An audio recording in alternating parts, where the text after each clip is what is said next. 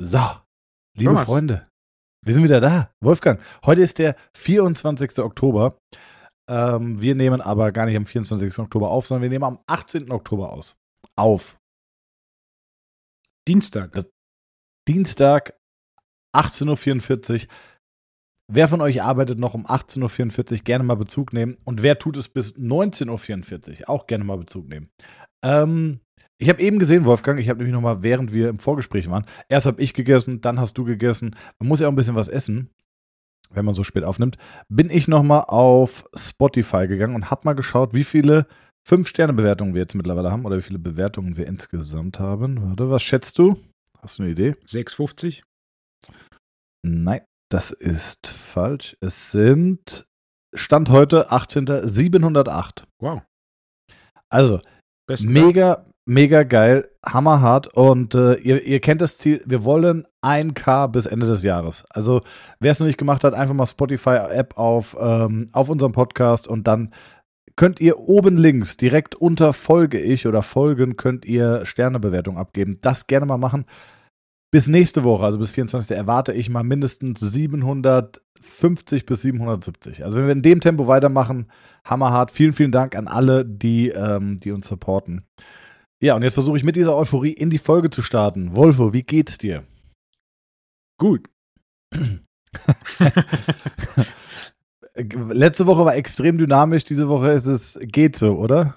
Also, wir haben acht Tage. Du hast auch Seminar gehabt, wenn ich mich richtig erinnere? Ich hatte am Wochenende auch Seminar. Nee, bei mir ist schon wieder eine Woche her. Ja. Ich hatte jetzt acht Tage am Stück, englische, englische Woche mit, ähm, ja, großartig. Aber acht Tage am Stück. War auch die erste englische Woche, die sich so ein bisschen wieder na, nach Pandemie englische Woche angefühlt hat. Die, die englischen Seminare, die wir in den zwei Jahren hatten, war, war schon etwas äh, kleinere Auswahl an Ländern vertreten und jetzt dieses Mal wurde es deutlich internationaler. Wir hatten Hongkong da, wir hatten USA da und auch ein bisschen breit gefächerter durch Europa, was doch dann immer so eine Seminarwoche und so eine Gruppe so ein bisschen so, eine, so ein Flair gibt, wenn du weißt, was ich meine. Ja, absolut. Du warst sehr zufrieden mit der Gruppe, hast du gesagt. Ja. Ich finde acht Tage finde ich unfassbar. Also mein längstes Seminar ist jetzt das Advanced Seminar 1. Es geht drei Tage und ich muss sagen, das geht, aber es ist anstrengend. Das Seminar generell ist anstrengend. Acht Tage ist für mich unvorstellbar. Das Training. ja, aber so richtig quiek wie den wirkst du jetzt auch nicht mehr. Am, Äh, am Ende vom Training darf man auch mal müde sein. Allah, hast du recht mit. Ähm, was soll ich sagen? Dann denke ich mir, wie machen Lehrer das? Auf der anderen Seite, Lehrer unterrichten ja erstmal gegenüber Kindern in der Regel oder auch in der Erwachsenenbildung gegenüber Menschen, die wahrscheinlich keine Vorkenntnisse haben oder eine sehr geringe Vorkenntnisse. Und wahrscheinlich ist auch die Lernmotivation nicht ganz so hoch wie bei uns. Wir haben fachliche Kollegen da sitzen mit einer hohen Lernmotivation, einer häufig sehr guten Grundausbildung. Das ist, das verlangt einfach schon deutlich mehr ab als, äh, in, man kann es nicht mit Lehrer sein vergleichen, oder? Ich habe gerade durchgerechnet. Weißt was mir aufgefallen ist? Wa- Was hast du denn gerechnet? Du bist ja schon Vorreiter mit deinen drei Tagen der Woche, die du arbeitest, von Dienstag bis Donnerstag. Aber der, der Lehrer arbeitet ja noch weniger. Denn der arbeitet ja fünf Tage, nur einen halben Tag. Richtig. Das sind zweieinhalb Tage. Ich habe mal ausgerechnet, wenn ein Lehrer, also ein Lehrer verdient ja, sagen wir 3,3 netto. Später, die älteren Lehrer, glaube ich, sogar 4 netto. Sagen, sagen wir, jetzt gerne als Lehrer mal Bezug nehmen. Sagen wir mal, 3,5 netto sind in der freien Wirtschaft 7, sind bei 45% Steuersatz sind es ja, äh, sind es ja knapp 90.000 Euro. 90.000 Euro bei drei Monaten frei im Jahr und wie gesagt, die Arbeitstage, ich mache mich gerade sehr unbeliebt bei Lehrern. Ähm, ich, der, der, der Job ist mega schwer und die Ausbildung ist hart und äh, ich möchte es gar nicht grob reden. Ich will nur sagen, das ist schon gut bezahlt. Und auch viel Freizeit. Also Lehrer sollte man, sollte, kann man auf jeden Fall machen. Wir hatten einen Lehrer, der war nicht nur effizient, sondern gleichzeitig auch einen sehr umweltfreundlichen Lehrstil gehabt. Es gab grundsätzlich Arbeitsblätter, ein Arbeitsblatt pro Stunde. doppelt kopiert und auch eine Klassenarbeit, die eine Stunde ging, war auch grundsätzlich ein DIN A4-Blatt doppelt kopiert. Ich, ich, hatte einen, der war noch effizient in der Uni. Liebe Grüße an, äh, an Dr. Riel. Ich glaube, das kann man sagen. Es ist ein unausgesprochenes Geheimnis. Also ist, eigentlich ist es ein ausgesprochenes Geheimnis. Jeder an der TU Darmstadt, der unter ihm unterrichtet hat, weiß es. ähm, ich glaube, gehört zu haben, dass es ein Protestmarsch gegen die Uni war, weil er immer zu wenig und zu kleine Räume zugewiesen bekommen hat. Ähm, der hat nämlich Anatomie 1, Anatomie 2 für Sportwissenschaftler gemacht. Und äh, der hat so viele Klausuren kopiert, wie es Sitzplätze gab. Und äh, die man auch mit Mindestabstand einhalten musste. Und dann kam aber eine, natürlich eine Horde, die an, die war, die war dreimal so groß, viermal so groß. Wir haben uns also, es gab keinen Mindestabstand, jeder hat neben jedem gesessen und es gab nur es gab so wenig Klausuren, dass wir uns zu dritt oder zu viert auf eine Klausur schreiben mussten. Und ich weiß noch ganz genau, ich habe mich mit Patrick Bohn und Dennis Nessen, liebe Grüße an der Stelle, das waren meine Homies damals im ersten Semester, habe ich mich zusammengesetzt ähm, oder wir haben zu dritt auf eine Klausur geschrieben. Ich habe die Klausur geschrieben, denn ich kam ja gerade aus der Physioausbildung und war, war total easy für mich, da äh, Sportwissenschaften, Anatomie 1, äh, verlangt dir wirklich nicht viel, wenn du eine Physioausbildung gemacht hast. Jetzt bin ich doch interessiert. Was ist da zum Beispiel eine Frage, die man da beantworten Pass auf. muss? Pass auf. Äh, ja, gut, so Standards. Weiß ich, wie viele Knochen hat die Lendenwirbelsäule? Äh, wie ist die Wirbelsäule aufgebaut? Ja, und dann kam folgende Noten bei raus. Dennis und Patrick, nee, Dennis, Nessen und ich hatten eine 2, Patrick eine 1. Dann bin ich zu dem äh, Dozenten gegangen. Also, ja, Herr Dr. Riel, äh, schauen Sie mal, wir haben ja zu dritt erstmal eine Klausur abgegeben. Es ist ja eigentlich gar nicht möglich, dass dann zwei unterschiedliche Noten bei rauskommen. Und das Blöde ist, äh, ich habe die geschrieben und äh, das, das ist ja irgendwie, wie kann das denn sein? Und dann so, ja, über Noten diskutiere ich nicht. und deswegen habe ich auch, ähm, ich hatte glaube ich am Ende 1,3 äh, bei Sportwissenschaften ähm, als Abschlussnote und es war tatsächlich dann die Modulabschlussprüfung oder es war das Modul Sportanatomie oder nee, äh, Anatomie, das einen negativen Einfluss hatte, weil ich hatte Note 2 und in der anderen Klausur hatte ich Note 1 und da gab es eine Gesamtnote draußen, die hat es deutlich schlechter gemacht. Das war echt ärgerlich wegen diesem Projekt, äh, wegen diesem Ding. Dann hatten wir einmal einen, das werde ich nicht vergessen, ähm, einen Dozenten, der hat auch mal in einer Klausur gefragt, war einfach nur eine Frage, wie ist die Wirbelsäule aufgebaut? Und es war so, ich habe den dann so hergerufen, ich so, ähm, also, was soll ich denn jetzt schreiben? Soll ich jetzt, naja, alles, was dir einfällt. Und ich so, okay, also, da kannst du eine ganze, also, kannst du ja drei Seiten drüber schreiben. Wo fängst du denn da an? Wo hörst du denn da auf? Das war, es war sehr, sehr schwammig. Und jetzt kommt noch eine Überleitung, Wolfgang. Ey, guck mal, Bruder, du siehst, ich zieh dich da heute durch. Wirklich, du brauchst gar nichts sagen. Du kannst, äh, am Ende kannst du deine drei Sätze sagen. Ich, ich monologisiere jetzt für dich, nachdem du acht Tage Seminar gehalten hast. Ich zieh dich hier durch. Ähm, bringt mich zu meiner nächsten Ausbildung. Und zwar habe ich dir geschickt, Wolfgang, ein Foto aus meiner Krankengymnastik am Gerät-Ausbildung. Ja. Erinnerst du dich? Ich, äh, was habe ich kommentiert? Ich weiß es nicht. Äh, äh, Ich suche diesen Chatverlauf ja. kurz raus. Ah. Also, beschreib doch erstmal, was man da sieht, während ich das suche. Das ist, wenn ich mich richtig erinnere, war es ein Good Morning mit einer Rotation. Also ein Good Morning und dann quasi am Umkehrpunkt, wo man die größte Beugung in der Hüfte hat, hat man rotiert. Ja, stimmt so nicht. Es ist einfach eine Kniebeuge und zwar in der einzig richtigen Tiefe und zwar über 90 Grad. Also er hat äh, es bei 105 Grad, würde ich sagen. Das ist nämlich die optimale Beuge für eine, für eine Kniebeuge. Mit maximal breitem Griff, also nicht eng gegriffen, sondern maximal breit. Ähm, damit der Vorteil ist, wenn du maximal breit greifst, Wolfgang, dann ähm, hast du möglichst wenig Muskulatur, die sich zwischen den Schulterblättern zusammenzieht und dann liegt die Stange so richtig schön auf, den, ja, auf der Halswirbelsäule, Brustwirbelsäule auf. Das ist ein Riesenvorteil. Und in dieser Kniebeugenposition rotiert er den Oberkörper mit der Langhandel auf dem Körper um, um, um 40, 50 Grad nach rechts und nach links. Das ist eine Rotationskniebeuge und die ist super für den Rumpf, Wolfgang. Ich habe mit Sicherheit, habe ich schon mal erzählt, von diesen Unterlagen von der Physioausbildung, wo sie so als Stabilitätstraining fürs Knie äh, Beinpressen mit Inline-Skates gemacht haben? Nein. Habe ich nicht? Nee. Okay. Gelegentlich erzähle ich das an einem Seminar. Das ist zu Anfangs meiner Trainerzeit. Hat, von irgendjemandem habe ich so, so, der hat eine Fortbildung, war ein Physio, der hat eine Fortbildung gemacht. Und dann haben sie da Training gemacht und dann ging es so, ja, Stabilitätstraining fürs Knie und dann gucke ich mir die Unterlagen durch. Und dann war da einfach ein Foto, wie auf einer sitzenden Beinpresse mit Inline-Skates Beinpressen gemacht wurden, als Stabilitätstraining fürs Knie. Ja, und ist es jetzt gut oder nicht gut? Also der große Vorteil gegenüber dieser Rotationsvariante bei dieser Kniebeugen Good Morning Ja. Geschichte, die Wahrscheinlichkeit einer Rückenverletzung ist geringer. Ja, aber es gibt einen großen Nachteil ähm, bei deiner Variation und zwar, du brauchst ja dann für potenziell jede Größe ein paar Inline-Skates.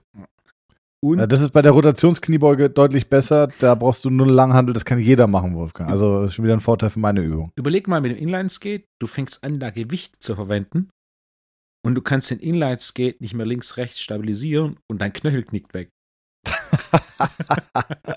Das wird auf jeden Fall passieren, 100.000 Prozent. das ist ja, unverantwortlich. Ich hatte gerade noch, einen- ich hatte gerade noch einen Fußballprofi da liegen, kam zu mir, ist in die Adduktoren gezogen, ähm, hat aber noch ein Tor geschossen. In die Adduktoren gezogen in der 45. In der Halbzeit wurde geniedelt und mit Eis behandelt. Ähm, ging dann wohl auch noch so, dass er spielen konnte, hat noch ein Tor gemacht und äh, war dann raus.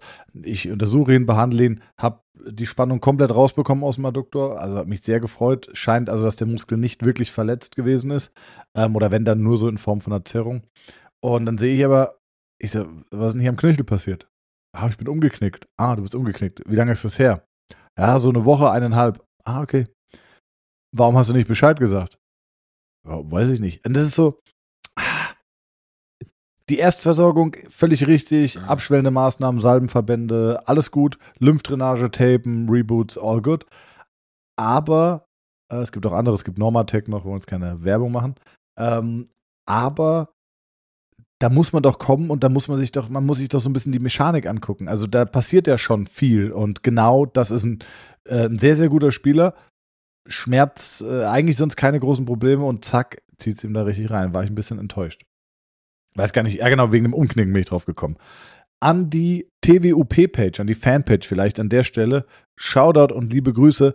Schreib mich doch mal kurz an und dann ähm, schicke ich dir mal dieses Foto zu von dieser Rotationskniebeuge. Dann könnt ihr das vielleicht für, ähm, für den Post für die aktuelle Folge nehmen. Gerne mal anschreiben und dann kann auch jeder das Ganze sehen. Wer sich angucken möchte, mal auf die TWOP-Page gehen, da seht ihr die Rotationskniebeuge. So, die, die Ko- Konversation war, ich schreibe aus meiner Krankengymnastik am Gerät Phobie von vor fünf Jahren. Du lachst dich kaputt. Ich schreibe, du bist ein engstirniger Schwabe, sei mal offen für was Neues. Open-minded sein, Wolfo. Mach mal Rotationskniebeugen, sind ultra für den Chor. Und dann habe ich nichts mehr geantwortet, vermute ich. Nee. Nee. Danach habe ich dir das Video von Will Smith, Man in Black, geschickt. Äh, daran erinnere ich mich auch noch. Ist lange her. Daraufhin habe ich geantwortet, dass ich Ja. davon die Maxi-CD besessen habe. Richtig. Soweit erinnere ich mich sogar noch. Dann habe ich geschrieben, hey, wärst du schon um 17 Uhr ready oder 16.45 Wolfo, habe ich wieder was verpeilt? Wolfo. Und dann, eigentlich, eigentlich wollten wir gestern aufnehmen, Ja. aber äh, weil Seminar war. Aber Wolfgang, da muss ich jetzt mal wirklich ein ganz, ganz klassisches Schwör auf deine Mutter verlangen. Hast du mir gesagt, dass wir heute aufnehmen und nicht gestern? Hab ich. Die Woche, die Woche, die Woche davor weiß ich. Ja, ja, habe ich. Es gab sogar am Anfang die Diskussion, dass wir letzte Woche gar nicht aufnehmen und nur diese Woche aufnehmen und diese Woche Dienstag aufnehmen. Aber dann haben wir entschieden, dass wir beide Wochen Dienstag aufnehmen. Schwör auf deine Mutter? Mache ich. Okay, krass, das ist krass. Okay. Äh, ja, Wolfgang, erstmal. Gibt einige Sachen, die wir schon wieder hier aufarbeiten müssen. Also, ähm, heute bekommen. Hey Thomas, ich habe eine Anmerkung bezüglich des letzten Hamza fragt. Oh. Du hast Volvo gefragt, ist es eine Frucht, die im Reifeprozess positiv durch das Tier beeinflusst wird? Diese Frage hätte er mit Ja beantworten müssen, Nein, da nein, die nein. Wespe die Feige erst befruchtet und damit zur Ausbildung dieser Frucht beiträgt. Was? Ich liebe es. Ich liebe es. Jetzt, jetzt muss ich echt mal. Niemand kann. Versucht jetzt mal ganz kurz selber so schnell ne, ne, ne, ne zu sagen wie Wolfgang. Sag du es nochmal ganz kurz. Ne, ne, ne, ne. Ja. Also, Ne, ne, ne, ne. die, also, vielleicht bin ich jetzt hier irgendwie komplett durch, denn es sind acht Tage Seminar gewesen, aber meines Wissens nach wird die, nicht die Frucht befruchtet, sondern die Blüte wird befruchtet. Und es ist kein positiver Beitrag, wenn du deine Eier in einer Frucht ablegst. Könnte sogar als, als, als parasitäres Vorgehen bezeichnen. Wolfgang Unsold. Es ist kein positiver Effekt, wenn du deine Eier in einer Frucht ablegst. Ey, Vielleicht bin ich, ja. Weiß Mach ich jetzt mach- nicht. Ich habe jetzt völlig unrecherchiert, ohne das Recher äh, äh, ja, recherchetechnisch zu überprüfen, habe ich einfach, es hat mir in meine Karten gespielt, es hat das bestätigt, was ich gesagt habe, es hat einen Fehler deinerseits aufgedeckt. Safe verwende ich das äh, direkt im Podcast, klar. Okay, okay. Ja. Also meines Wissens nach, wenn ich richtig aufgepasst habe, damals Biologieunterricht, ähm, findet die Befruchtung statt, und dann entsteht die Frucht. Ich habe früher, als ich ein Kind war in der Hm. vierten Klasse, bei, beim Sexualkundeunterricht habe ich geschrieben, das Kind befindet sich im Bauch der Frau in Fruchtsaft. Aber das ist halt, hat der halbe Punktzahl gegeben, oder? Ja, also so, ich habe wieder mit, immer mit einem Ohr zugehört. Und du könntest, du könntest sogar argumentieren, dass es ja eine Form, dadurch, dass er, das ist interessant, was ist die Zusammensetzung von Fruchtwasser? Das ist ja nicht nur Wasser, sondern wenn da jetzt, hm, Ich habe ja nicht Nektar geschrieben. ja, ja, ja. Da sieht man aber auch wieder, wie du gestrickt bist. Direkt, du hättest es so gedreht, dass du volle Punktzahl bekommst und der Rest der Klasse Ja. nicht. Ja. äh, So. soll ich Ja. auch mal was zur Folge beitragen? Ja, komm, mach mal. Thomas. Welches Land auf der Welt hat die meisten Zeitzonen? Das ist eine Hamza fragt. Ist es ein Hamza ist eine Hamza fragt. Thomas, Ich glaube. welches Land auf der Welt die meisten Ja. Zeitzonen? Ich glaube, mich erinnern zu können, dass ich mal einen Kollegen hatte, der in Russland Therapeut war und der gesagt hat, als die Fußball gespielt haben, kamen unfassbar krasse äh, Zeitverschiebungen hin. Also USA weiß ich, äh, kannst du ja sagen, äh, was hat USA? Fünf Stunden? Ich würde sagen, dass es in diesem Land vielleicht acht bis neun Stunden gibt. Ich würde auf China wäre natürlich auch möglich. Ich, ich, ich, sag, ich sag Russland. USA hat meines Wissens nach drei. Frankreich hat zwölf. What? Ja. Das erklärt einiges. Das erklärt einiges. Wieso? Wegen den Überseegebieten. Wie? Frankreich hat die meisten Zeitzonen. Das google ich jetzt. Das google ich jetzt. Es ist so, weil du aber auch wieder nichts verifizierst hier, äh, was der Hamza dazu. Nee, da, da vertraue ich Hamza voll und ganz. Aber schon eine gute Frage, ja? Frage ist top. An Anfang des, Anfang des Jahres hast du, hast du Ah. zu viele Erfolgserlebnisse gehabt. Deswegen ist hat das Land mit den meisten Zeitzonen. Im französischen Mhm. Mutterland gibt es zwar nur eine einzige Zeitzone, auf den französischen Überseegebieten gelten jedoch weltweit elf weitere Zeitzonen. Das Land mit den meisten Zonen im Mutterland ist Russland. Boom, Alter. Boom, Bruder. So, Sag mit dem noch mal den mit ersten Satz, den du gesagt hast. Frankreich ist das Land mit den meisten Zeitzonen. Meine Ey, guck mal. Frage war, welches Land hat die meisten Zeitzonen? Nicht welches Mutterland hat die meisten Zeitzonen.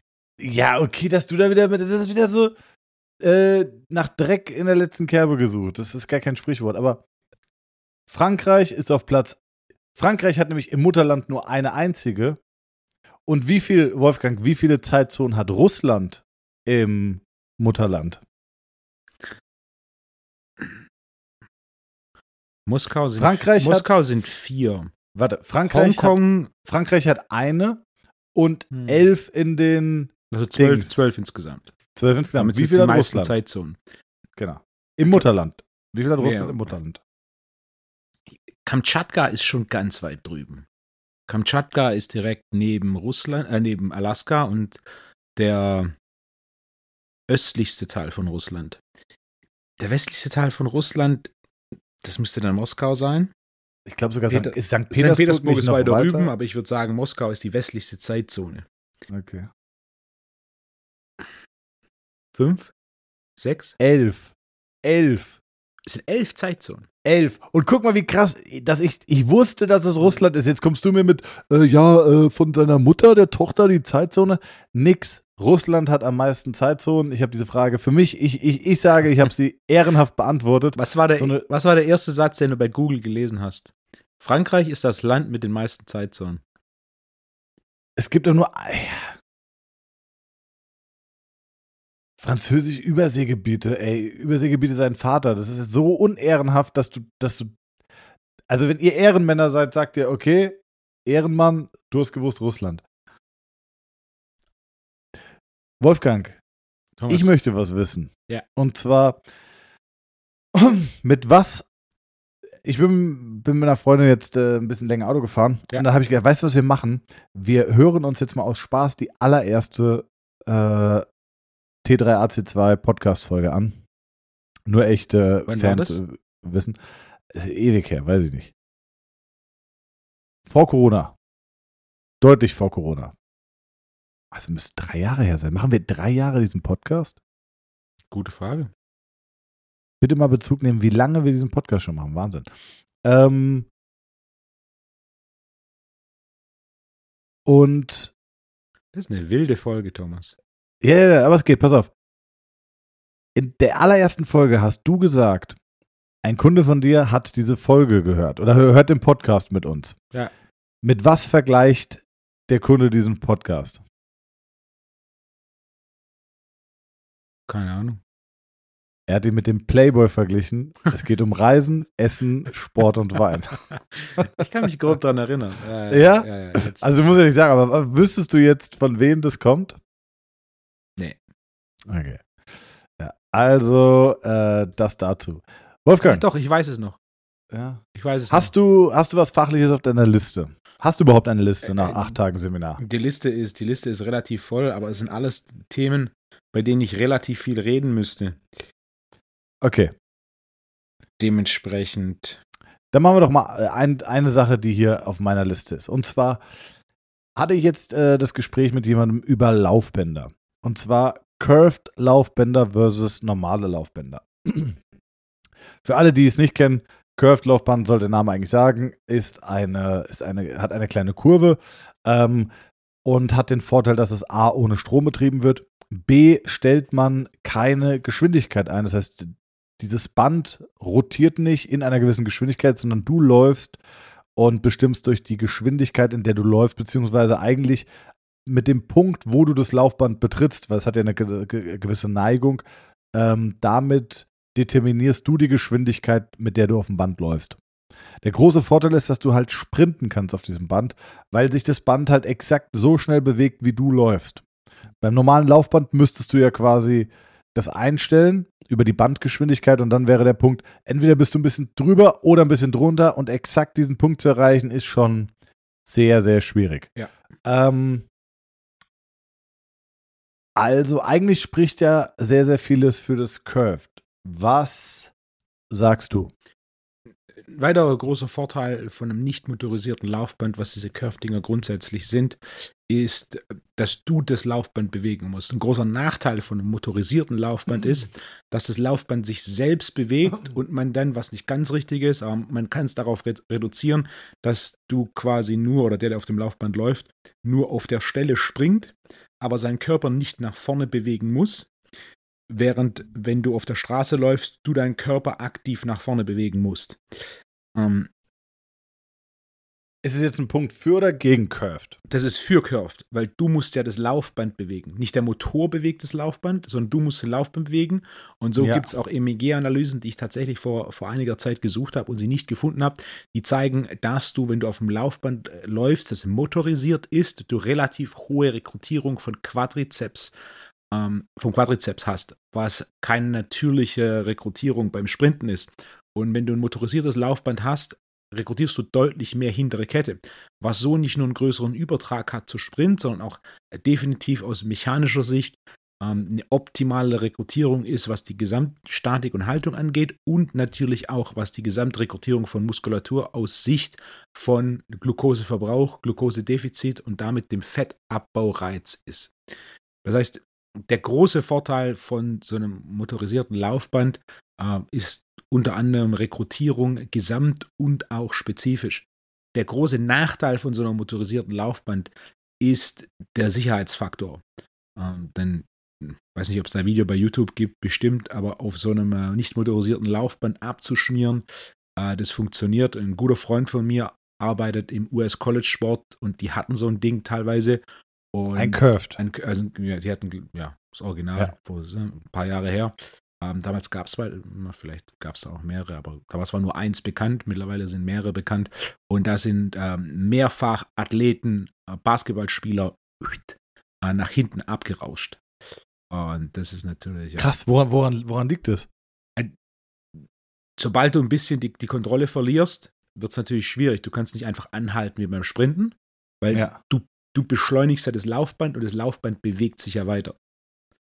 Und wenn du dann quasi nicht mehr so schnell kannst, aber auch nicht mehr äh, koordinativ ah, und kraftmäßig it, imstande bist, das Ding zu ja. entschleunigen, dann schmierst du ab. Und so gibt es mit Sicherheit mittlerweile YouTube-Videos. Äh, so ist der Risikofaktor da natürlich äh, deutlich höher. Das, das wäre jetzt auch noch ein Punkt gewesen, den ich machen wollte. Ich finde, ein Curved-Laufband ist deutlich unintuitiver zu bedienen mhm. als ein Laufband mit einem mit einem Band. Also da, da startest du einfach und dann äh, erhöhst du ein bisschen die Geschwindigkeit, da kann sich jeder darauf einstellen.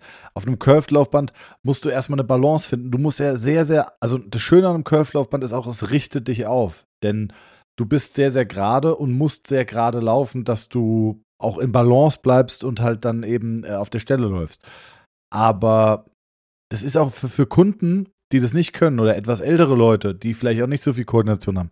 Weiß nicht, ob das optimal ist. Wenn du da jemanden draufstellst, auch mit Festhalten, ja, klar, der kann sich festhalten, der kann laufen. Ich glaube, für Sportler ist es geil, aber. Ich denke, als Indoor-Laufband für jemanden, der gewisse neuromuskuläre Grundausbildung durchlaufen hat, ist es eine bessere Variante. Wir hatten auch ein, zwei Jahre so ein Ding im YPSI stehen. Das war eine Leihgabe. mich hat es damals einfach interessiert. Ich hatte damals so ein bisschen Einblick und äh, dann hat ein Hersteller quasi angeboten, so ein Ding als Leihgabe vorbeizubringen. Fängt ja mit W an. Exakt. Ähm, Liebe Grüße an Andreas von Woodway. Grüße an Andreas. Kann man doch mal sagen. Andreas kommt morgen vorbei. Im Und bringt dir ein Rudergerät vorbei. Wolfgang, ich weiß auch alles. Okay. Du bist, du bist, best, sehr gut informiert. Wolfgang, ja? Ja.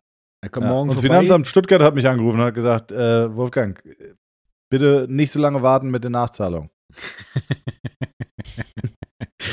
ja. Ähm, ja. Und, und deine Schwester hat angerufen und hat gesagt, du sollst dich auch mal wieder bei ihr melden. Ja. War halt Mittag in Kontakt mit meiner Schwester. Ja, okay. Ja, dann ist gut. ich, ich, ich, organisiere dein, dein Privatleben. Nee, äh, ja, ich bin total gespannt. Wir wollen ja jetzt keine Werbung machen, ja. aber äh, Andreas, sehr, sehr guter Typ. Ähm, ich kenne nur von Instagram, sehr sympathisch, kann sofort alles beantworten. Und äh, mal schauen. Ja. ja Laufband fände ich schon privat ganz interessant. Was heißt also, privat? Also, Eigentlich. Äh, wenn wir jetzt so dabei sind, ja. äh, der, der, große Nach der, der zweite Nachteil eines nicht motorisierten Laufbands ist definitiv die Lautstärke. Das ist grundsätzlich ein Problem, das alle Laufbänder haben. Äh, wenn du natürlich ein, ein, hochwertiges motorisiertes Laufband mit einem nicht motorisierten vergleichst, äh, dann ist einfach, das Ding ist laut. Also ist laut, ne? Ist laut. Also Im, Im, großen Gym ist natürlich eine Sache, da ist sowieso laut, da ist Musik.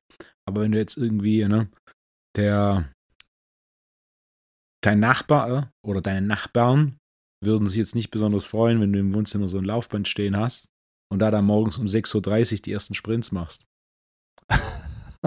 Aber der Nachbar zwei Wohnungen drunter hört das noch. Ja, na gut, da könnte Felix, Felix rein, könnte natürlich ein bisschen, äh, könnte, könnte puffern, der könnte schon viel abbekommen. Nee, ich meine, wenn ich mir so ein Ding holen würde, was würdest du dir holen? Ich habe jetzt mit einem äh, mit einem Fußballprofi geredet, der hat gesagt, er findet das Curved eigentlich besser, aber er, ähm, er sagt, für längere Läufe ist es nicht geil. Er sagt, für längere Läufe ist ein normales Laufband, findet er deutlich besser. Ist ja, ist ja auch einfacher, weil das Laufband sich, der Motor das Laufband bewegt und nicht du das Laufband bewegen musst. Ja. Das ist weniger anstrengend, das ist Fakt. Ähm, deswegen wird ja auch oft empfohlen, wenn, wenn du trainierst, um auf draußen zu laufen oder auf Asphalt zu laufen, äh, dann solltest du auf jeden Fall zur Steigerung des Outputs, im wenn du Laufbandeinheiten machst, ein paar Prozent Steigung mit einbauen, um so ein bisschen mehr ähm, die, die Komplettbelastung zu spiegeln. Die Grundidee ah, ist richtig, okay. ist natürlich dann, sobald du Steigungen drin hast, verändert sich einiges. Ähm, also Lauftechnik und rekrutierungstechnisch. Ja. Ähm, das heißt, du hast nicht ganz den Übertrag, aber die, die Grundidee ist richtig. Was wahrscheinlich auch einer der missverstandensten Dinge ist, wenn wir gerade das Thema College-Sport aufgreifen. Äh, bei Hill-Sprints haben definitiv ihre Berechtigung.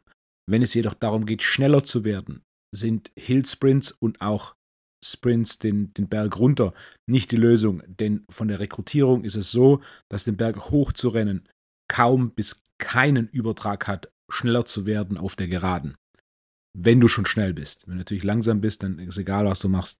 Da wüsste nicht eine Studie, aber es gibt definitiv die Option, dass wenn du langsam bist und Sprints rückwärts machst, du beim Vorwärtssprinten schneller wirst. Ja, glaube ich auch. Definitiv.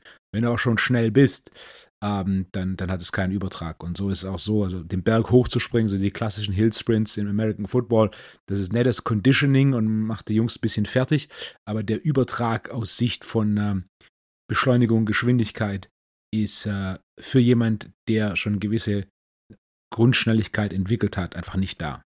Ich hätte jetzt gedacht, äh, Bergabsprints würden von der Koordination einen positiven Effekt haben auf schneller laufen, weil du ja ähm, weil ja, weil du läufst schneller, als du es eigentlich kannst und dadurch hätte ich gedacht, wird die Koordination zumindest ein bisschen, bisschen besser. Der Impact ist größer, Verletzungsrisiko ist größer. Gleichzeitig ist es natürlich aber auch so, wenn du bergab läufst, ist die Mechanik wieder eine andere, ebenso ist die Rekrutierung wieder eine andere. Ohne dass ich da jetzt im EMG-Analysen kenne, ist gerade sowas die Frage mit, mit der Quadrizeps und, und Schockabsorption. Wäre jetzt das Erste, was ich mir vorstellen könnte, was sich da bemerkbar macht es ist nicht das gleiche wie glatt ausrennen. Da gibt es unter anderem in, in, den USA, weiß nicht, wie, wie sehr sich das durchgesetzt hat, aber es gab eine Zeit lang von einer Sprinterin, Carmelita Jetter, da habe ich eine Doku gesehen, die es verwendet haben. Die haben quasi Sprinttechnik simuliert auf Video, äh, wie es sein muss, dass sie, whatever, 10, rennt, weiß nicht mehr, was es war. Ja. Und dann haben, ist sie gerannt und dann haben sie das übereinander gelegt, um genau zu sehen, wo sind die feinen Unterschiede in den Abläufen zwischen was sie aktuell macht und was sie machen muss, laut Simulation, um diesen, ne? Also. Okay, was war es in Ihrem Fall? Weißt du es noch? Oh, ich weiß, weiß, es nicht mehr. Das war nur so ein bisschen, wo ich war, okay, das, das macht schon Sinn und, und ähm, dieses Thema Laufmechanik ist ja schon auf diesem Niveau, wenn man tatsächlich sprintet, also wenn du auf Sven Knippals hörst, Sprint beginnt bei 10,99 Sekunden auf 100 Meter, alles drüber ist kein Sprint. Ähm, der Wichser. Ich habe letztens, ich, ich, bin jetzt, äh, äh, erzähle ich nochmal irgendwann. Ja. Ähm, ja. Der Wichser. ja, äh, ich sag mal, groß ist man auch erst ab zwei Meter. Alles andere drunter sind kleine Knirpse. Ja. Ab wann, ab wann beginnt stark, Wolfgang? Ab wann beginnt heben? Ab, ab fünf Kilo mehr, als was du gerade bewegst. Ähm, ich bin im Club 500. Was sagst du dazu? Was kannst du? Kennst du nicht Club 500? Nee. Also, dass du in allen drei Grundübungen mehr als 500 hast. Jetzt lachen mich wahrscheinlich alle aus, aber äh, ich hatte ähm, Kreuzheben hatte ich äh, 220. Kniebeugen hatte ich 165. Und Bankdrücken hatte ich 120. das Bankdrücken ist so schlecht. Aber ich habe auch lange Arme, Wolfgang. Ja. Ähm, habe ich 505 Kilo bewegt. Cool. Also, Vielleicht. und dieser, dieser Club 500, also das ist jetzt schon ein paar Jährchen her, das war schon so, das war kein Ziel, aber es hat mich gefreut, dass ich das so erreicht habe quasi. Ja. Was war das größte Erfolgserlebnis, das du jemals im Krafttraining hattest? Wo du sagst, so, hey, darauf habe ich hingearbeitet, das war so für mich wow. Boah. Äh, sowas hatte ich wahrscheinlich, glaube ich, gar nicht. Aber so mhm. äh, viel ausprobiert und rumgetüftelt. Ja, wahrscheinlich 220 Kilo mal wirklich raw zu heben. Also, äh, nee, stimmt nicht, war nicht raw, war ich jetzt Zughilfen.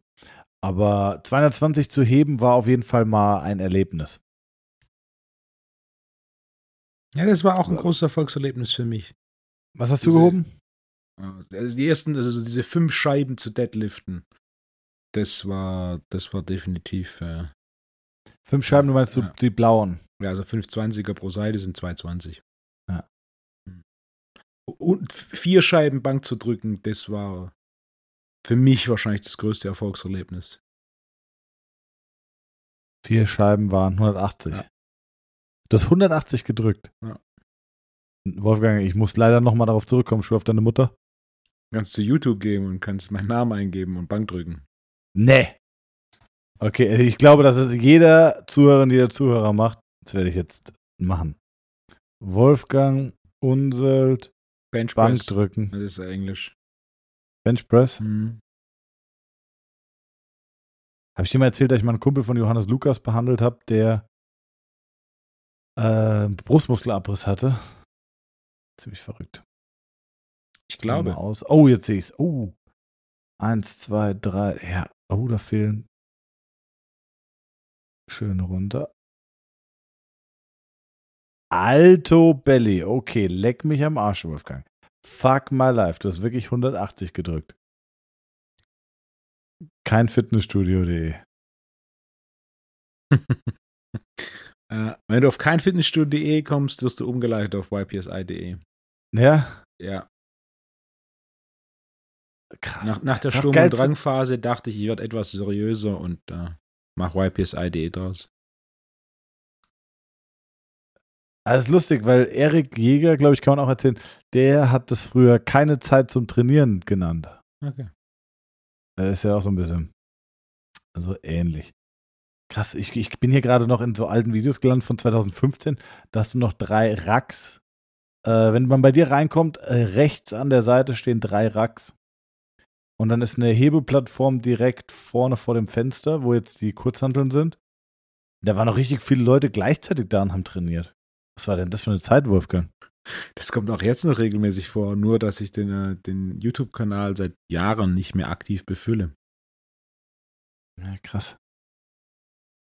Da wurde noch richtig ordentlich gebeugt, ja. aber der überall gebeugt. Da beugen ja alle gleichzeitig. Adrian Fleuchhaus beugt und eine Dame und ein Herr im Hintergrund. Wahnsinn. Ähm, Shoutout an also, Adrian, der hat gerade Fitnessstudio eröffnet. PT-Gym in Stuttgart. Besser Mann. Äh, wie, wie Adrian Fleuchhaus. Einfach mal googeln. Ähm, Wolfgang, nochmal zurück zum Sprinten. Sprinten mit Fallschirm. Verändert ja auch quasi die, den Bewegungsablauf, weil, äh, ne? Und es muss auch komplett wildstill sein und so weiter.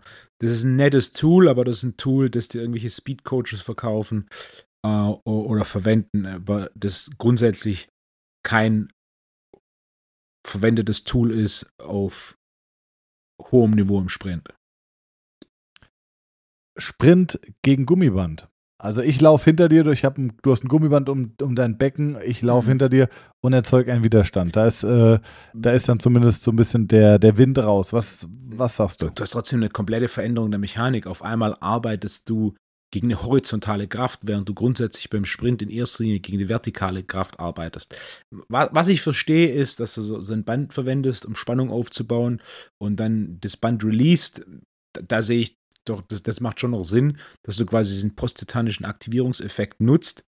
Ähm, aber nur gegen Band zu rennen, auf hohem Niveau im Sprint, ist das ein irrelevantes Trainingstool. Also hohes Niveau im Sprint bedeutet, für Leute, die tatsächlich schnell sind, ist das ein irrelevantes Trainingstool. Aber da steht jetzt die Frage eigentlich im Raum. Und es ist eigentlich ganz schön, dass wir, dass wir uns äh, heute zu so später Stunde noch dahin gefunden haben. Wie wird man denn schnell? Sehr gut. Ähm, Punkt Nummer eins, und das ist auch ein, ein, ein Punkt, den Sven Knippals gemacht hat, ohne dass wir darüber geredet haben. Die meisten, die Jugendlichen, sind viel zu schwach für die Geschwindigkeiten, die sie rennen wollen. Also unabhängig vom Sprinttraining, die bringen nicht die Maximalkraft mit, um die Kräfte absorbieren zu können, um so schnell zu laufen. Das, ich würde definitiv sagen, wenn wir drei primäre Kompetenten, kompeten, ähm, drei primäre Komponenten haben, um schneller zu werden, dann ist es Maximalkraft als Basis, um Kräfte zu absorbieren. Dann definitiv die Explosivkraft, die Fähigkeit zur Beschleunigung, die du natürlich zum einen über Krafttraining trainierst, zu einem gewissen Maß vor allem beim Start auch über Gewichtheberübungen und dann definitiv auch auf der Bahn ähm, über Antritt. Und dann Punkt Nummer drei ist definitiv, wenn wir von schnell Sprinten im Sinne von 100 Meter Sprint reden, dann sp spielt Sprinttechnik hier eine sehr, sehr große Rolle. Äh, wenn wir von Sprint über kürzere Distanzen reden, ich würde sagen, je kürzer die Distanz, wenn wir von 100 Meter runtergehen, desto irrelevanter wird Sprinttechnik. Also das ist eine sehr gute Frage, wie, wie das Sven einschätzen würde, weil sagen fünf bis zehn Meter, da passiert nicht viel Technik, ähm, je schneller du wirst und Topspeed erreichst du auf hohem Niveau bei ungefähr 60 Meter, desto wichtiger wird das Thema Technik. Also für jemanden, der nur kurze Distanzen rennt, wie zum Beispiel in ähm, American Football, O-Line oder D-Line, das sind 5 Meter, 10 Meter, wenn überhaupt, äh, dann spielt natürlich Springtechnik eine deutlich geringere Rolle, als wenn du einen 100-Meter-Sprinter hast, der auf Topspeed beschleunigt und dann äh, mittels äh, Speed Endurance diesen Topspeed halten muss was sich natürlich dann auch auf alle Sportarten, die dazwischen liegen, überträgt. Wenn du zum Beispiel Fußballspieler hast, der im Schnitt 17 Meter sprintet, hast du natürlich einen deutlich geringeren Einfluss von Topspeed und Sprinttechnik, ähm, als wenn du zum Beispiel Rugby 7er nimmst, wo die Sprints ganz schnell mal 50, 60, 70 Meter sind. Also, also auch hier kann man natürlich äh, Sven und ich haben zusammen ein Buch gemacht.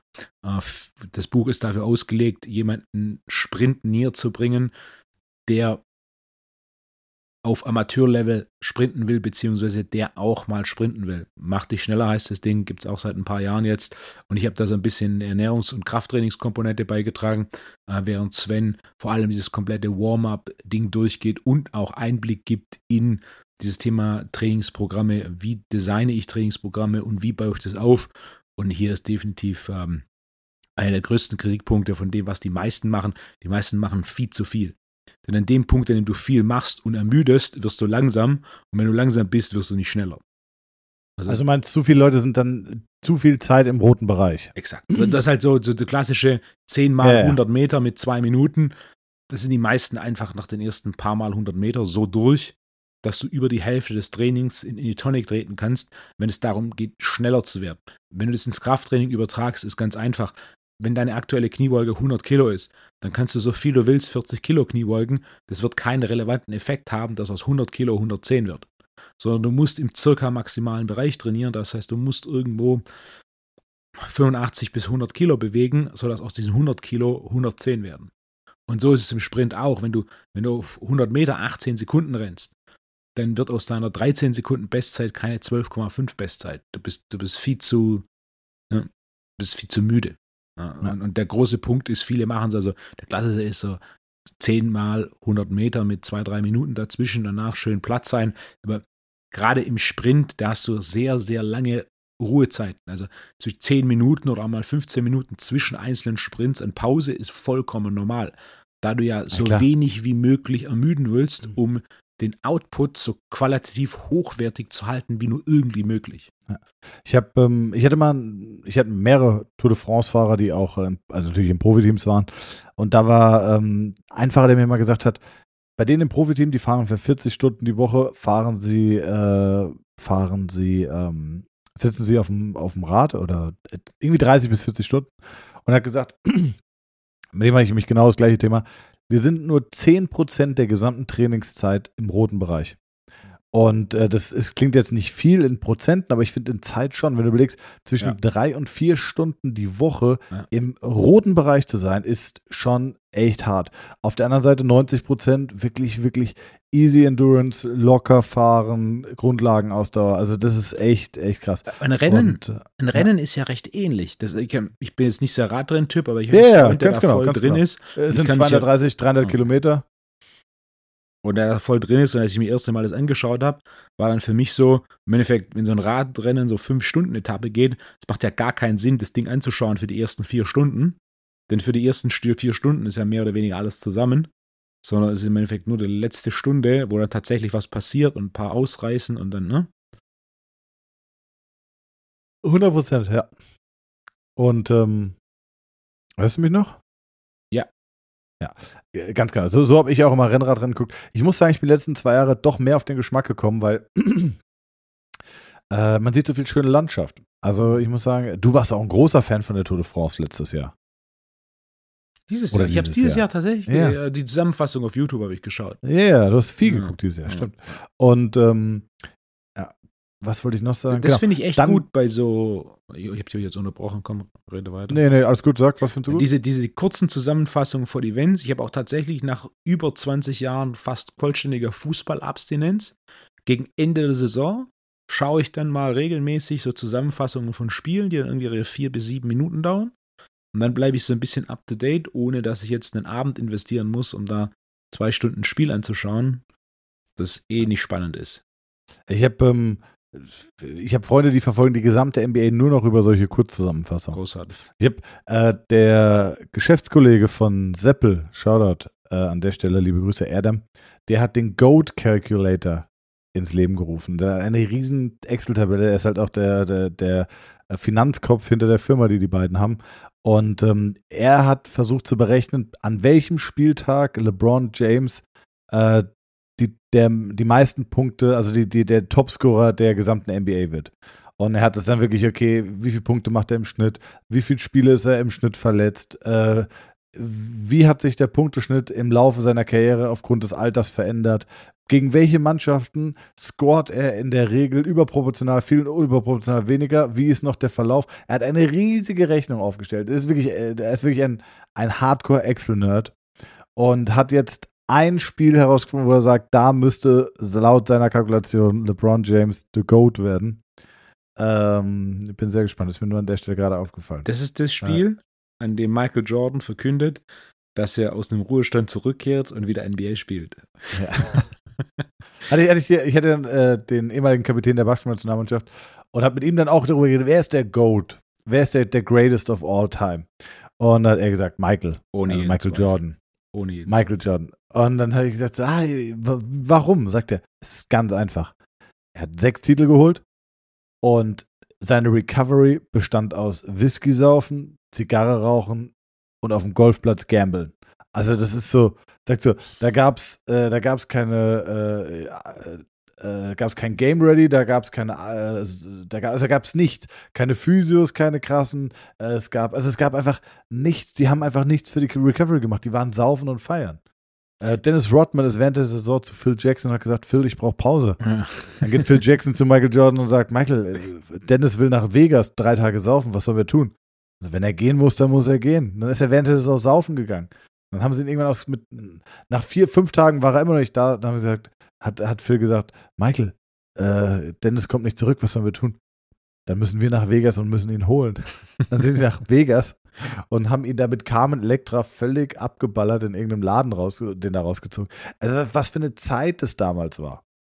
Und ähm, heute diesen Dinge, LeBron James, glaube ich, 1,5 Millionen pro Mhm. Jahr in Recovery und Training. Und äh, ich habe einen sehr, sehr, sehr bekannten Fußballprofi, äh, also wirklich ein Top-Star.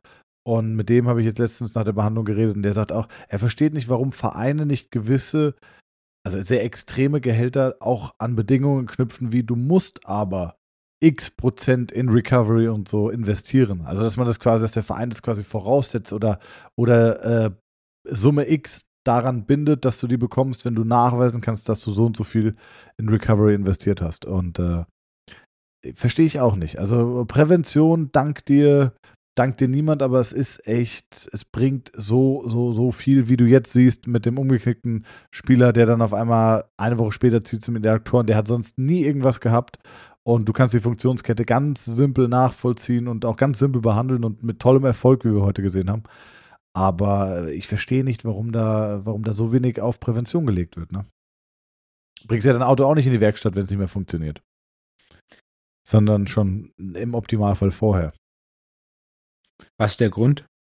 Zu wenig Ambition, was weitere Steigerung und den Erhalt der hohen Leistungsfähigkeit auf hohem Leistungsniveau angeht? Ich, ich, ich kann es dir nicht sagen. Ich glaube, Antwort. ich glaube, dass viele Leute oder viele Spieler oben ankommen und glauben, oder was ist glauben, aber, aber sie sind da oben angekommen, ohne dass sie sehr viel extra Sachen gemacht haben. Das ist auch nicht richtig. Pass auf, es gibt zwei Gruppen.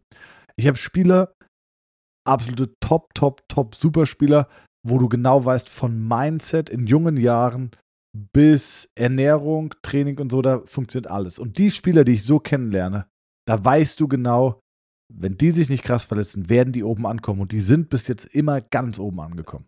Also man muss vielleicht auch nochmal sagen, ich poste auf Instagram und auch auf meiner Homepage nicht jeden Spieler, den ich habe, ähm, sondern die absoluten Top-Spieler und Prominenten halten wir natürlich zurück, auch aus, ähm, um die zu schützen. Und dann hast du aber auch eine zweite, eine zweite Gruppe an Fußballprofis, die da oben ankommt, die haben nie irgendwie besonders auf irgendwas Wert gelegt und sind trotzdem oben angekommen. Und die denken sich so, das brauche ich alles nicht. Firlefanz, weil ich bin ja auch hier angekommen. Die sehen gar nicht das Potenzial, dass sie vielleicht nochmal 5%, 10%, 7% besser spielen könnten oder performen könnten oder länger performen könnten. Und länger meine ich vielleicht nicht in der, in der 80. Minute nochmal so einen Sprint ziehen oder halt, dass die Karriere nochmal ein oder zwei Jahre länger geht. Das sehen die gar nicht, denn sie sehen nur, mit dem, was ich gemacht habe, war ich erfolgreich. Der Erfolg gibt mir recht, also warum soll ich diese Strukturen und Verhaltensmuster ändern? Und ähm, das, das ist ja, das ist ein bisschen schade. Also ich, ich könnte wirklich sehr namhafte Spieler aufzählen, von denen ich weiß, dass sie Probleme haben über Mannschaftskameraden, die ich behandle. Und du sagst so, ja, das gibt's ja nicht. Also äh, gibt es ein Beispiel von einem Spieler, der hart unterlaufen wurde, schlimm gefallen ist und äh, ich dann mal äh, Mannschaftskameraden gefragt habe, so, wie, wie geht's denn ihm? Äh, der kann doch locker seinen Kopf nicht nach rechts und links drehen. Und dann hat er nachgefragt und kam am nächsten Tag und sagte, ich so, und ja, also der, der sagte, nach links drehen geht gar nicht, tut auch total weh. Ich, warum macht er nichts? Ja, weiß er auch nicht. Er war schon beim, beim Physios beim Verein. Die haben aber nicht viel gemacht, bisschen massiert und damit gibt er sich zufrieden. Ja, aber es ist doch nicht gut. Also, du, du verschenkst mhm. doch so viel Potenzial und du riskierst ja auch noch potenziell eine Verletzung. Ja, aber hat er jetzt keine Lust. Also, ich weiß, ich habe es ihm auch gesagt, ich, ich will ihm deine Nummer geben, ich weiß, du kriegst es hin, aber hat er kein Interesse.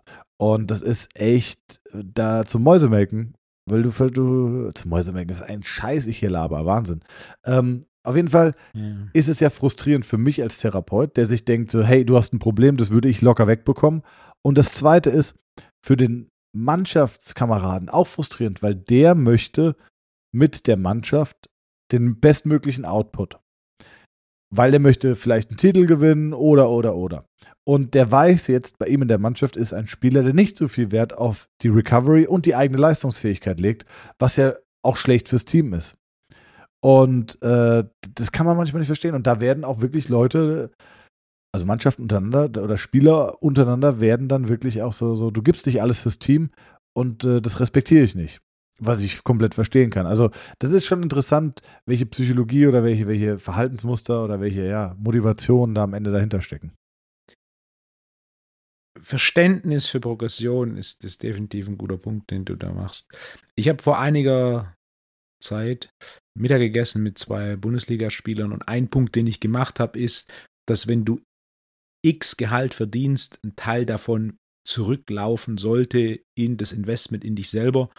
Und ein wichtiges Investment in dich selber als Leistungssportler ist Nahrungsqualität. Wenn du siebenstellig verdienst, dann kannst du dir im Endeffekt ähm, qualitativ hochwertigste Lebensmittel holen. Und ich habe gemerkt, das hat so kurz getickt bei den beiden. Die haben drüber nachgedacht und haben sie erzählt, sie haben einen in der Mannschaft, der ist äh, Stürmer in der Nationalmannschaft. Und der geht nach jedem Training beim Dönerladen vorbei und nimmt sich einen Döner mit auf den Weg. Und selbst die beiden, die ein besseres Verständnis haben für Ernährung, waren dann so, okay, wenn ich jetzt nur so wenig Prozent zurückinvestiere in meinen Körper in Form von Ernährung, dann ist es ja eigentlich was, was jeder machen sollte, aber die allerwenigsten machen. Und der Punkt ist der gleiche, den du gemacht hast, das Verständnis fehlt. Und selbst wenn du jemand sagst, hey, anstatt jetzt den einfachen Döner zu essen, guck, dass du hochwertiges Fleisch oder hochwertigen Fisch hast, selbst wenn du den Vorschlag machst, aber dann das, das Grundverständnis nicht da ist, dieses, okay, das macht schon Sinn, denn am Ende vom Tag, nach einiger Zeit, wenn Zellzyklus durchlaufen ist, besteht mein Körper komplett aus dem, was ich gegessen habe. Und Körper hm, für einen Leistungssportler ist extrem wichtig. Das ist wie wenn du einen Rallyewagen hast, an einem gewissen Punkt, was auch interessant wäre, an einem gewissen Punkt, wie viele Ersatzteile werden wie häufig getauscht, wann hast du zu 50% ein neues Auto? Weißt du, ich meine? Ja, ich weiß Und das gleiche Spiel passiert ja auch als, ähm, als Athlet. Du, du tauschst ja im Endeffekt Zellen aus, du hast Zellzyklen. Kurzer Zellzyklus ist deine Darmwand von drei ähm, Tagen, ein längerer Zellzyklus ist Muskelzelle von so sechs Monaten. Die werden ja ausgetauscht. Auch für, äh, vielleicht an der Stelle mal eine riesengeile Nachricht für die ganzen Raucher. Also ihr müsst nicht jetzt äh, alle komplett Healthy Living machen, sondern wenn ihr ab und zu mal so eine Fluppe wegplotscht, sieben Jahre später ist die Lunge eigentlich wie, wie neu, oder? Almost. Ähm, Aber selbst dann, ne, wenn du, es geht ja gerade immer darum, dass, dass du Lösungen findest, die für dich funktionieren. Ja. Wenn du eine Schachtel Kippen am Tag rauchst und Spaß am Kippen rauchen hast, vielleicht nicht auf Null gehen, aber auf weniger gehen. Aber anstatt, ne, wenn du den Döner einfach der Bequemlichkeit isst, dann hol dir einen Koch. Das ist halt auch so ein Ding, hey, wenn, Ey. wenn du siebenstellig Jahresgehalt hast, danke, dann hol dir danke, einen Koch. danke. Das ist so ein, Ein, Aber ein Koch kostet, ein Koch kostet, Entschuldigung, ich unterbreche, ein Koch kostet drei- 3000, 3500, 4000 Euro im Monat. und für den Koch ist es der beste Job, denn Genau. in den meisten Küchen ist das Arbeitsumfeld jetzt nicht das, ne, das entspannteste. Und wenn du da einen Und- hast, der aus dem Umfeld kommt, genau. der das kann, der ein bisschen ein Händchen für Essen hat und dem kannst du ja erklären, was er machen soll und dann kann, geht der einkaufen, der hat die besten Arbeitszeiten, die es gibt für ihn. Ist nichts mehr Ja. bis, bis nachts um elf in der Küche stehen. Ne? Und, dann, und dann kommt er und kocht für dich. Und wenn du das in Relation zu deinem Jahresgehalt siehst, aber in USA gibt es das häufiger. du kannst es wahrscheinlich sogar noch absetzen, Klar. oder? Definitiv. Also das kriegst du hin mit dem Steuerberater. Aber Ja. in USA gibt es das häufiger. Ich kenne keinen Fußballspieler, der einen eigenen Koch hat. Nee, aber ich kenne Fußballspieler, die von einem äh, von einem Koch, der die Nationalmannschaft bekocht hat, der hat irgendein Konzept. Ich weiß nicht, ob das nur unter Absprache ist oder ob es das auch, ähm, ich, ich, also ich wette, dazu gibt es jetzt keine Homepage. Der schickt denen aber, ähm, kannst du buchen, Frühstück, Mittagessen, Abendessen, wobei ich glaube, das Standardpaket ist Mittagessen, Abendessen. So würde ich es nämlich auch bei dem Koch machen, wenn wir bei dem Beispiel bleiben. Ich würde sagen, Mittagessen und Abendessen. Und dann soll er, Frühstück, kannst du was vorbereiten, Genau. stellst in den Kühlschrank, ich Exakt. frühstücke das und, äh, und mit, aber Mittagessen, Abendessen und exakt. Snacks zwischendrin. Frühstück und noch ein Snack zwischendrin, Mittagessen, ein Snack und ein Abendessen. Und äh, wie, wie du sagst, der Koch hat keine langen äh, Arbeitszeiten. Wann hast du Arbeit gearbeitet? Wann hast du Arbeit, Arbeit? Wann hast du Abend gegessen? 18.30, 19 Uhr. Lass es 19.30 sein. Und dann hast du hat der Feierabend. Also eigentlich hat er ja schon um 19 Uhr Feierabend, wenn es fertig gekocht ist und die, die Küche sauber ist. Zack, ab nach Hause. Ähm, Wochenends brauch er dich, brauch, brauchst du ihn eigentlich auch nicht. wenn du Spiel unterwegs bist. Ist eigentlich, ne? Genau. Aber das ist auch selbst, selbst ich habe, ja, guter Punkt. Ja. ja d- der und ein Unterschied ist auch, wenn du Koch bist und 100 bis 200 Essen machst, versus wenn du ein Koch bist und zwei bis vier Essen machst. Das ist ja von der Organisation her komplett anders. Ja. Ich kenne keinen einzigen deutschen Fußballspieler. Also, Meal Delivery ist natürlich cool, aber frisch gekocht ist schon mal ein Level drüber. Ein, ein, ein Appell an alle Profisportler, die siebenstelliges Jahresgehalt haben. Ein ausgezeichnetes alle Köche. Investment nicht nur in die Qualität der Lebensmittel, sondern ebenfalls in die Zubereitung. Und wenn du dann einen guten Koch hast, der ein cooler Typ ist, mit dem du gut zurechtkommst, für den ist es ein Traumjob und die 50.000 Euro Jahresgehalt, die du in den Koch investierst, das ist ein ausgezeichnetes Investment. Oder An 40. alle Köche, die so etwas machen wollen würden, schreibt mir mal. Weil ähm, vielleicht gibt es wirklich die Möglichkeit, dass man da mal connectet. Also schreibt mir mal, ich würde mal eine Liste anlegen mit Köchen, die das wirklich aber ernsthaft machen würden. Die müssten wahrscheinlich räumlich relativ flexibel sein. Äh, wenn der Spieler wechselt, wird wahrscheinlich auch, würde er dich fragen, ob du mitkommst. Ähm, würde mich mal interessieren. Also vielleicht ergibt sich da ja was.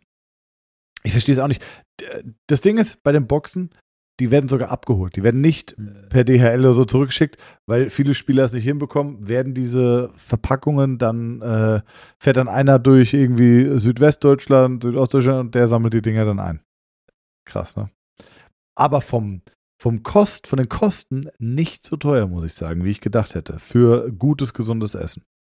wenn du es in Relation setzt, setzt zu dem, was dabei rauskommt. Ne? Ja. Wir reden hier nicht von, von Fahrradschlauchersatzmaterial, sondern wir reden hier ja von ähm, Rallyewagen Ersatzteilen. Ja, 100 Prozent. Ja, Wahnsinn. Wolfgang, da haben wir da jetzt nochmal richtig einen rausgefackelt. Jetzt habe ich nochmal eine andere Frage. Und zwar, kam mein Spiel an, Wolfgang, bei dir? Nein. Was? Das wurde zugestellt. Ich habe dir doch, du erinnerst dich in der letzten Wann wurde Podcast-Folge. es zugestellt? Boah, jetzt fragst du mich was. Es wurde zugestellt im YPSI. Ich habe kein Ähm, Paket gesehen. es- Da warst du auch noch nicht im YPSI. F- Ah. Vielleicht ist, ist es so dünn, dass es in den Briefkasten pa- passt. Nein, nein. Es ist, ich habe dir doch ein Spiel geschickt. Erinnerst du dich nicht mehr? Doch, doch, ich erinnere, ich erinnere mich.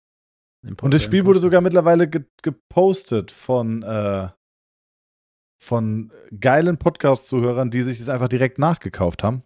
Vielleicht steht es, vielleicht steht das Paket im Treppenhaus, wo ich nie hingehe.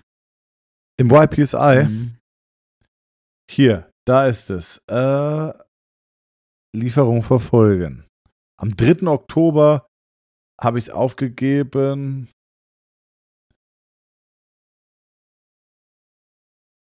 Und? Geliefert. Wolfgang Unsold, YPSI, Rheinsburgstraße 82. Das heißt, 5. oder 6. Oktober wurde es geliefert. Zugestellt 5. Oktober. Mhm. Ja. Das ist eine Woche her. Ja, wo ist es hin? Ich gucke mal im Treppenhaus. Das, das kommt manchmal vor, dass. Ähm, Ja, Wolfgang, äh, bitte, ich war schon ganz enttäuscht. Ich dachte, jetzt sagt er die Folge, so, ey, geiles Spiel. Es, es ist genau dein Spiel, Wolfgang. Es ist dein Spiel. morgen früh das allererste, mach, was ich mache, wenn ich im Gym bin. Ich check, wo es ist. Das zweite, was du morgen früh machst, wenn du im Gym bist, du spielst eine Runde mit, egal wer dir auf, durch die Quere kommt. Es ist wirklich dein Spiel. Ich glaube, dass dein Spiel ist. Es ist auch vom Intellekt. Das ist tricky. Das ist, Mhm. äh, ist kein Selbstläufer, dieses Spiel. Damit wirst du, Siehst du wirst du- große. Siehst du, ob es beim Nachbarn zugestellt wurde? Nein, ich kann nur sehen bei Amazon. Äh, Ah, da ist die Tracking-Nummer. Da muss die Tracking-Nummer äh, auf die Google-Seite, auf die DHL-Seite äh, via Google. Bestelldetails. Ja. Wo sehe ich das denn? Da gibt es eine Tracking-Nummer und dann gehst du auf Google DHL Sendungsverfolgung und da gibst du die Bestellnummer kann ich nur sehen. Da müsste eine Tracking-Nummer sein. Ah, okay. Sehe ich Okay. jetzt nicht. Es ist zugestellt am 5. Okay. Du guckst, nächste Woche erfahrt ihr, ob das äh, Paket zugeliefert wurde und was Wolfgang dazu Ich sagt. freue mich. Perfekt. Wolfgang, haben wir das gut durchbekommen. Gute Woche. Gute Heute Abend Woche. spielt Darmstadt noch gegen Gladbach. Hier in Darmstadt, Verkehrschaos in Darmstadt. Ich muss jetzt gucken, wie ich schnellstmöglich zum Sanremo zurückbekomme. Ähm, alles Liebe, alles Gute. Wolfgang, bis nächste Woche. gute Woche. Ciao.